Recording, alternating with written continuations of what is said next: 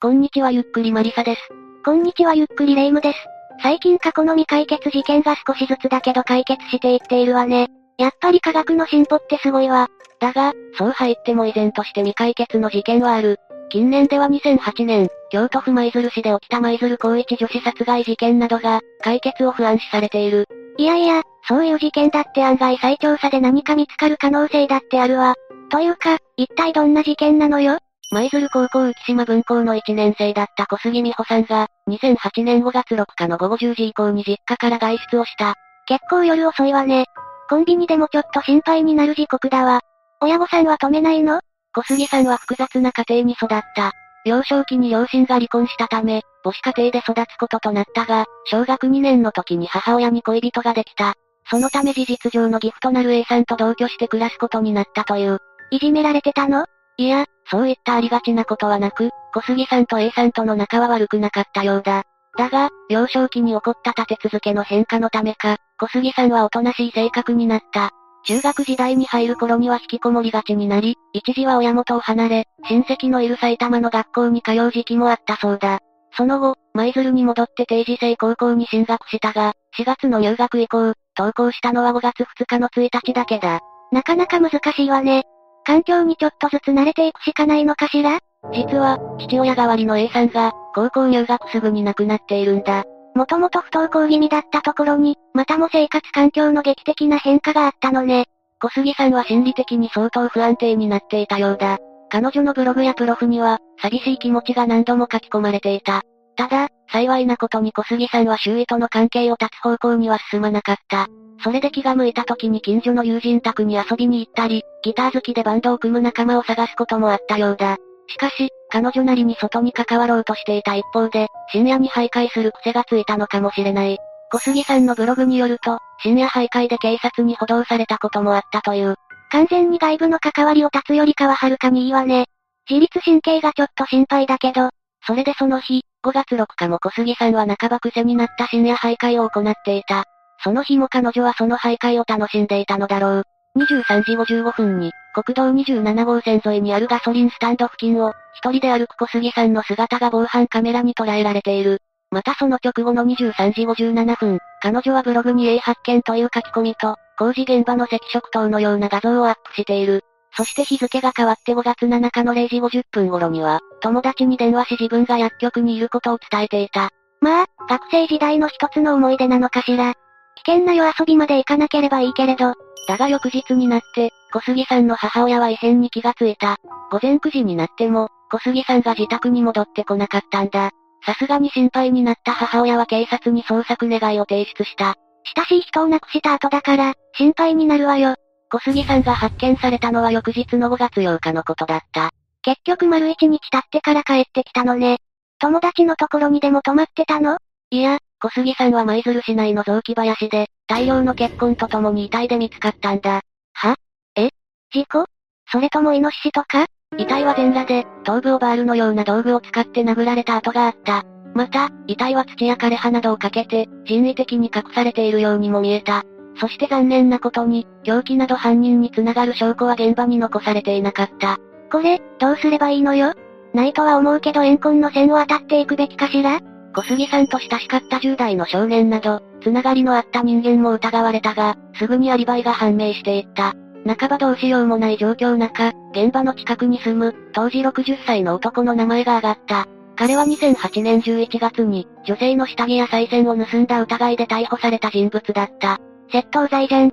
前科ありだけども、殺人犯と泥棒を一緒くたにするのはきつくない？一見すればそうだが、一度捜査線上に上がった彼を調べると、警察は他にはいないという結論に至った。男の名前は中克美。スキンヘッドであること、徘徊してガラクタを集める習慣があり、ゴミ屋敷に住んでいることなどから、近所からハゲタカと呼ばれていた。また中克美は地元では奇怪な行動をすることで有名な人物だった。ハゲタカって、なかなかきついあだ名つけるわね。愛嬌のある男ではなかったようだ。中克美についての評判は非常に悪く、まとめるとおおよそ以下の3つだった。切れると見境がなく、何をするかわからない。仕事場や地元でも口論やトラブルが多かった。無類の女好き。年頃の娘さんに絶対近づけたくないタイプの男ね。まあ、この中克美があまり褒められない人物だとしても、近所に住んでいた以外に犯人とする証拠はあったの？警察が調査の中で注目したのは、事件が起こった日の同市内にある複数の防犯カメラの映像だ。そこには小杉さんらしき女性が自転車を押す男と一緒に歩いている姿があった。画像が不鮮明なため、これが中克美と小杉さんとは、はっきりとはわからなかったが、その容姿や背格好がよく似ていた。うーん、人通りのない時間帯だから女性の方は小杉さんっぽいけど、自転車の方は中克美？いくつかそう思われる点がある。まず中克美のその日の服装が、防犯カメラの男が着用していたのと似た黒いジャンパーだったこと。これは5月6日に彼が訪れたスナックの店員が証言している。次に自転車だ。事件当時、定職についていなかった中克美は、自転車で近所を徘徊するのが日課だったんだ。また事件が報道されてからの中克美の行動も不審だった。ニュースで防犯カメラの映像が流れると、その黒いジャンパーは捨てたと周囲に言ったり、自転車の色を塗り替えたりしたそうだ。また後に行われる、警察の聴取に対し、事件当日彼は何軒かの店で飲んだと供述しているが、この時挙げられた店の中には、行ってなかった店があったりと証言に信憑性がない。個人的には中克美が怪しいとは思うけれど、証言の件は60歳で、飲酒後なら多少あやふやにもなるんじゃないの？でも、これを足がかりにもっと踏み込んだ捜査していけば証拠も出そうね。警察もそう考えたのか、中勝美の自宅への家宅捜索が、弁護人立ち会いのもと行われた。弁護人立ち会いというのは、異例中の異例なんだが、肝心の本人が別件で交流されているから仕方がない。誰も立ち会わないと証拠捏造とか言われるから仕方ないわよね。で、どうだったの？押収物は2000点以上に上ったが、どれも犯行とは結びつかなかった。それで結局監視カメラと証言を手がかりに、事件から11ヶ月後の2009年4月7日に、中克美を殺人の容疑などで逮捕した。検察側は防犯カメラに映っていた男と、中克美の容姿や当日の服装が酷似していたこと、アリバイに不審な点があったこと、過去に似た事件を起こした経歴があったこと、などの状況証拠で有罪を訴えた。状況証拠だけでいけるの？いや華麗にヒ素混入した事件は通ったけどさ。結論から言ってしまえば、5年争った結果無罪が確定した。2011年5月に一審で無期懲役の判決が下ったが、控訴審では証拠不十分を理由に2012年12月に、逆転の無罪判決が下されたんだ。そしてそこからさらに最高裁で争うも、2014年7月に無罪が確定している。疑わしき派罰せずというやつね。中克美は無罪方面になったのね。それなんだが、中克美は自身の無罪判決を、刑務所の中で聞いたと思われる。は？裁判で争っていた最中の2013年5月28日、中克美は移住先の大阪市内のコンビニで、成人雑誌を万引きした容疑で逮捕されたんだ。前科もあってか、これに対し懲役1年2ヶ月の実刑判決が下った。それゆえ日本事件の判決時、中克美は刑務所で服役していたんだ。そのため完全に自由の身となったのは、刑期が明けた同年の9月以降だそうだ。女子高生を殺したと疑われている最中に、成人雑誌万引きってどんな神経しているのかしら？というか、ちょっと聞き流してしまったけど、前も似たような犯行していたって何よ？では中克美について順に追っていきたい。中克美の幼少期は恵まれていなかった。中克美の父親は寝たきり状態だったんだが、実は母親に虐待されるのが常だったという。当然中克美はそれを見ながら育った。そのような夫婦が続くわけなく、ほどなくして両親が離婚したが、中克美は母に引き取られ母子家庭で育つこととなった。が、その母子家庭生活も、高校時代に母親が警察官と再婚したことをきっかけに変化した。高校から新しい父親は難しいものね。ああ、中克美は新しい家庭に馴染むことはできなかった。中克美は母親と一緒に岐阜の家に引き取られたものの、一人だけ離れで暮らすことを強いられた。その結果、中克美は飛行に走り、高校を中退してしまった。またそれだけではとどまらず、中克美はいわゆる札付きの不良少年に成長してしまう。脅迫や恐喝の罪で、少年院へ送致されたことまであったそうだ。でも、構成できなかったと。一応、少年院から出所後は、暴力団員になることもなく、地元京都や大阪で、自動車整備士や警備員として働いていたようだ。職は転々としていたものの、勤務態度は真面目だったので、少年院は一定の成果はあったはずだ。またその後、恋人と同棲することもできているので、再スタートは成功と言っていいかもしれない。それが何だってハゲタカになるの？中克美が再び道を外したのは、24歳の頃に出会ったホステス、林よし子さんとの交際が始まりだ。当時、飲食店で働いていた中克美は、舞鶴市内で林さんと同棲生活を始めた。ただこの交際自体、林さんの家族からは交際を反対されていたそうで、25歳の時に林さんが実家に連れ戻されるという出来事があった。これに腹を立てて暴力沙汰ということ？そんな生優しいものじゃなかった。月光した中克美は、滋賀県にある林さんの実家へ向かった。そして林さんとその兄を出馬包丁で視察した上、人質を取って近所の民家に6時間も立てこもる大事件を起こしたんだ。下手したらこれだけで無期懲役じゃないのよ。最悪で性的暴行の前科だと思ったら、殺人を犯していたなんて。籠城の末に警察に逮捕された中克美だが、裁判の結果は懲役16年の実刑判決。有期刑ではあったが、重な青年期を刑務所の中で過ごすことになった。なら出てきたのは中克美が40超えているぐらいかしら？いや、それが模範囚だったためか、12年程度の刑期で仮釈放されて外に出てきた。少年院の時同様、出てきた直後の中克美はおとなしかった。地元である舞鶴市に戻り工場で働き出し、1990年には、20歳年下の女性と結婚までしたらしいんだ。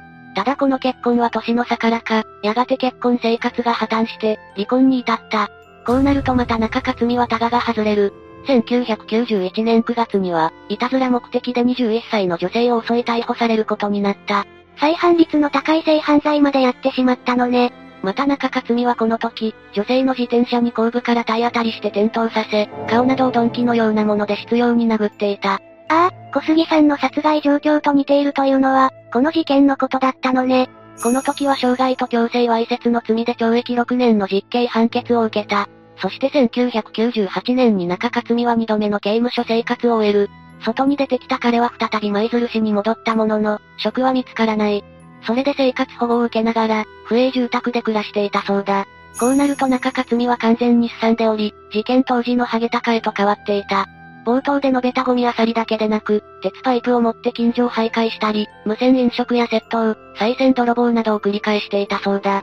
そのうちに2008年に本事件が起こって、裁判へと発展したのね。裁判の結果はすでに述べた通り逆転無罪となったが、女性の下着や神社の再銭を盗んだ容疑にて、実刑判決が下っている。うーん、中克美は人の命を奪った経験がある男だけど真犯人は別にいるということかしら？裁判の判決だけをなぞるのならば、そうなる。が、ただこれはあくまで疑わしき派罰せずの原則が適用された結果だ。正直なところ、中克美は未だに犯人説が根強い。というのも、中克美本人が小杉さんの殺害をほのめかしていたようなんだ。どういうこと？これは本事件の裁判のため、中克美が大阪拘置所に収監されていた時期のことだ。同じように収監された人間が、事件の真相を中克美に聞いた。本当にやったのか、どうなのか。という問いに中克美は最初否定していた。しかし、ある時中克美は夜中に布団を上げ、話し出したそうだ。本当は俺がやったんや。ほんまはやっとんねん。俺はあの子に顔見られたからな。バールを埋めたのは警察が捜索した場所とは山一つ違う場所やから、探しても絶対わからんよ。それに何も出てこん。話を聞いたその男と、そばで聞いていた同房の別の男は、中克美の言葉にむしろ納得したという。証拠にならないのが、すっごく不愉快だわ。また中克美にかかった疑いとして、2001年11月に同市内で起こった、舞鶴高3女子殺害事件の犯人というものもある。あ、この写真、未解決事件でも有名だわ。これも女子高生が被害に遭ったのよね。ああ、これは2001年11月17日、高校3年の新谷茜さんが白く川で遺体にて発見された事件だ。首に鋭利な刃物で切られたような跡があったことから、殺人事件とみて捜査されている。この事件も本事件同様、未解決事件となっている。中克美が外にいる時期と被っているから、もしかして？いや、こちらは信憑性が薄い。新谷さんの遺族や友人たちは、地元の不良グループの関与を疑っているそうだ。疑っている不良グループの中に地元の有力者の息子がいるため、警察も手出しできないのではないかと考えているらしい。この事件を追っている記者も大体同じ見解だそうだから、こちらの中克美犯人説はあまり支持されていない。全部本当だったら4人の殺人で無期懲役飛び越えて極刑になるわよ。というか、無罪放免された中克美は結局どうなったの？結局、また捕まった。2014年9月に出所したはいいが、2ヶ月後の11月5日に、知人女性に対する殺人未遂事件を起こしたんだ。殺人未遂といっても、顔や首、胸など11箇所をナイフで刺す凄惨な事件だった。動機は？根本は生活苦だ。出所後の中克美は、ラブホテルで受付や清掃員としての職を得ることができた。だが長年の刑務所暮らしの影響か、接客業務をまともにこなすことができずに解雇された。すぐに生活保護の申請を行うも、手持ちが心もとなく知人に金の無心を行うことにした。この時の相手というのが、この殺人未遂事件の被害者だ。この被害者は中克美がたびたびお金の無心に訪れるので、最後には念書を書かして追い出したそうだ。それが元になって刺したということね。今度はどれくらい入ることになったの ?2016 年3月に懲役16年の判決が下った。なら現在も服役中ね。いや、その判決が下った4ヶ月後の2016年7月、中克美は体調を崩し死亡している。言葉がないわ。事件としては一旦異常だ。中克美は人生の多くの時を刑務所で過ごしている。刑務所以外での生活は難しい人物であったので、獄中死以外の選択肢はなかったのかもしれない。色々と付きまとっていた疑念も一緒に墓まで持っていったのか。本事件が中克美が漏らしたように彼が犯人だとしたら、本当に未解決事件になってしまうわ。とにかく真相がわからないと区切りがつかないな。最後になりますが被害に遭われた方に哀悼の意を表します。最後までご視聴ありがとうございました。